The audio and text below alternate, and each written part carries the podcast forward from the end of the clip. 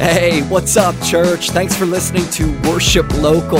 This is our podcast where we invite you into the long-winded, ever-deepening, and sometimes winding conversation of Frontier Church, where we exist for the glory of Jesus and the joy of Des Moines. In today's podcast, I'm going to walk you through your Romans starter pack. This is going to be a quick podcast, but to assemble your Roman starter pack, I have two things that I want to give you. First, three different ways to read the Book of Romans.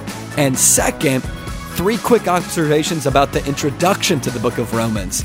This starter pack will hopefully have you rearing and ready to go on Sunday morning as we dive into the introduction of Romans. So whether you live in Des Moines or elsewhere, we hope this podcast helps you worship local.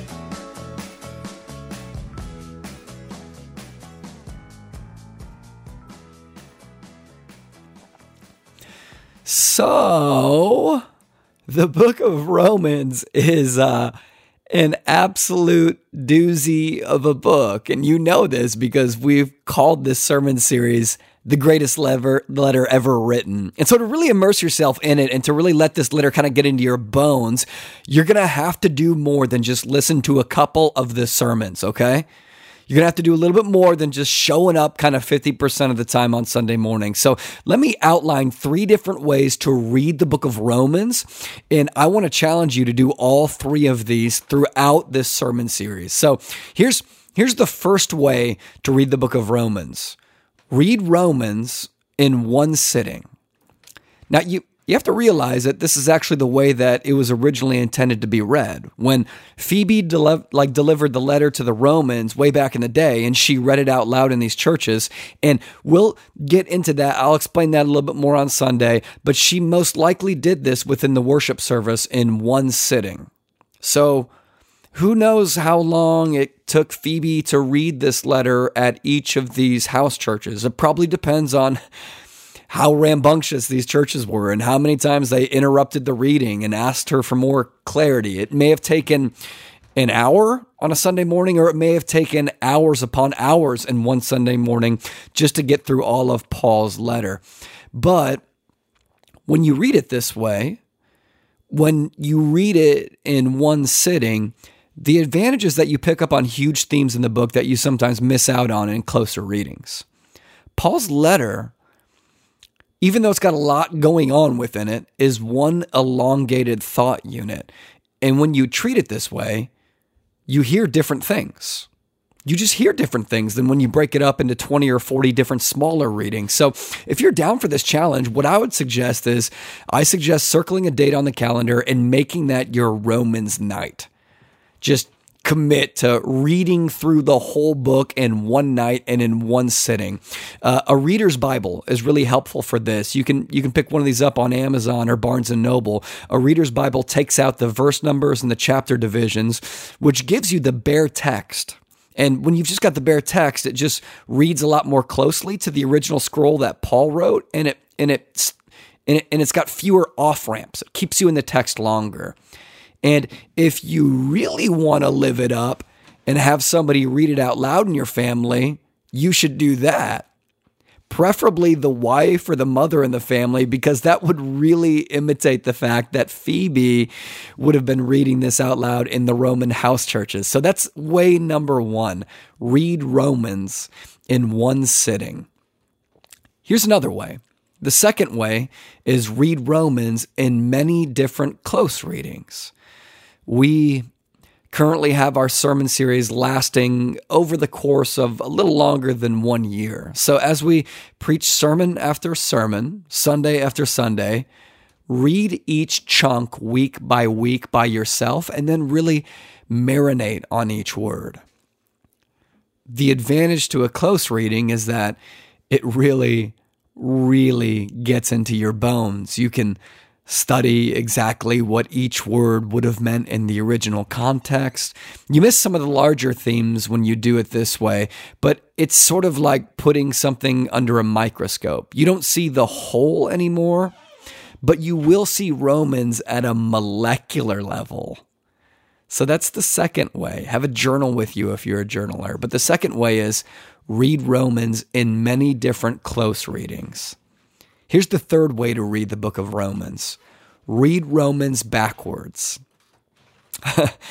um, I know this sounds crazy. This suggestion comes from Scott McKnight, a New Testament scholar. He suggests that Romans is composed of three different sections: Romans one through eight, Romans nine through eleven, and Romans twelve through sixteen. He suggests reading it backwards, section by section, starting with Romans twelve through sixteen, then Romans nine through eleven second, and then Romans one through eight third. Now, this is kind of crazy, and this shouldn't be the normal way that you read the book of Romans, but I like the reason why he suggests doing this. He suggests doing this because Romans twelve through sixteen, the end of the book, really focuses on the various social and religious issues that are happening in the Roman house churches that Paul's writing to. And we miss out on something when we don't have those issues in our minds and we read the first eight or eleven chapters. What happens is we tend to see Romans one through eight as abstract theology that's disconnected from everyday life, as sort of abstract theology that's disconnected from the issues in the church. And that's wrong, because the first eleven chapters of Romans, it, it's not just for head-scratching and pontificating. They're all written in Paul's imagination to be practical and to speak into the real issues that are happening in these house churches in Rome. And the reason why um, the letter doesn't have these issues at the beginning of the letter is that Paul's writing these churches. So that's why he doesn't come around to these issues until chapters twelve through sixteen. So it's unique, but there you have it. Three different ways to read the book of Romans: in one sitting, in many different close readings, or backwards. Now, to complete the starter pack, here are three observations to notice about Paul's introduction. We're going to study this on Sunday, but I'm not going to touch on these, and these are like really, really important to understanding Romans as a whole. So when you're done with this podcast, get your Bible out and then read through Romans one, verses one through seven, the introduction of Romans. And let me just Let me just give you three important observations, three cool things that are going on in the first seven verses of Romans. First, in verse one, Paul introduces himself, and you should circle this word when you get home, as a, quote, servant of Jesus Christ. So Paul doesn't introduce himself the way that trendy pastors do in their Instagram bios. You've you've probably read some of these. I'm the lead movement maker. I'm the cultural influencer. I'm the prophetic visionary leader. Paul's a servant of Jesus. That's the way that Paul introduces himself. This is Paul's way of laboring to articulate as clearly as possible to these Roman house churches that Paul's not writing on his own authority. It's important for these churches to realize this, because Paul is going to make some huge demands on virtually every aspect of the lives of these Roman church members, on their on their spiritual life, on their relationships, on their sexuality. And so it's really important to Paul that these Roman house churches know that these aren't ultimately Paul's words. These are King Jesus's words. Paul's just writing them down. He's a servant who's being faithful to the message of his master. Here's the second thing I want you to see about the introduction in Romans one, one through seven. Paul concludes his introduction in verse seven with the phrase, grace and peace. Now that sounds pretty lightweight and pretty simple, but it's actually pretty loaded. The word grace, the introduction grace, actually comes from the word that Greeks usually used as a greeting. So you've got a Greek introduction. And the word peace is the traditional introduction that Jewish people would use as a greeting with one another. So you've got a Jewish introduction. So in a stroke of absolute pastoral brilliance, what Paul is doing by saying grace and peace to these Roman churches is he's affirming both cultures, Jew and Gentile, in the way that he greets them. You know, we're tempted to read that as Paul saying, hey, and how's it going? It's not really the case. He's speaking to both Greek and Jew, validating both cultures. It's as though he sees a young adult and an elderly person, and he says, "Sup, bro," and "Hello, good sir." You're both welcome here. Here's a greeting that's tailored to each of you. This is brilliant.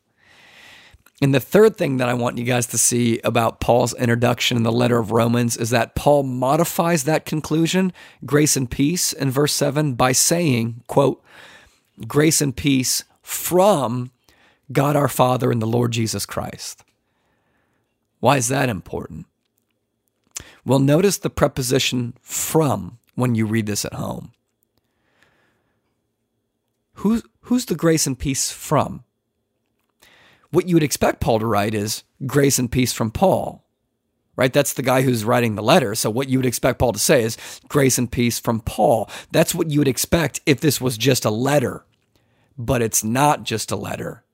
It is a letter, and it's the word of God, which is why Paul is confident in saying that his writing produces grace and peace from God. This gives us an insight into Paul's mind. Paul believes that his letter is a means of experiencing the very grace and peace that comes from God. This is a this is a common introduction in Pauline literature and his other epistles, and this indicates that Paul was aware and cognizant that the letter to the Romans was inerrant scripture and the very words of God. This wasn't something that some committee later on decided, hey, this is this is good stuff. We should put this in the canon and tell everybody that's the word of God. This was in Paul's mind when he wrote it. The, the book of Romans is grace and peace from God. Super important. Some cool facts. Now, get excited about Sunday. Go home, read Romans chapter one, verses one through seven. I, I keep on telling you guys to go home. I'm assuming that you're listening to this podcast in your car. So if you're if you're already home, great. Get your Bible out, open it to Romans one, verses one through seven. Read that introduction and begin to get excited about what God is going to do on Sunday. Get ready to not just read the letter of the Romans, but to worship the God of Romans. I love you guys, and I can't wait to see you